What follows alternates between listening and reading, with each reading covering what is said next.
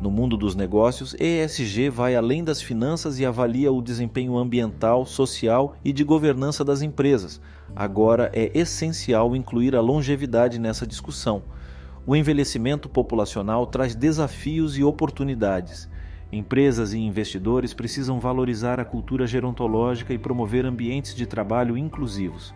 Os idosos têm poder nas decisões de ESG, trazendo insights valiosos e influenciando o mercado como consumidores. Reflexão sobre saúde, acessibilidade e desenvolvimento de produtos para os idosos é crucial.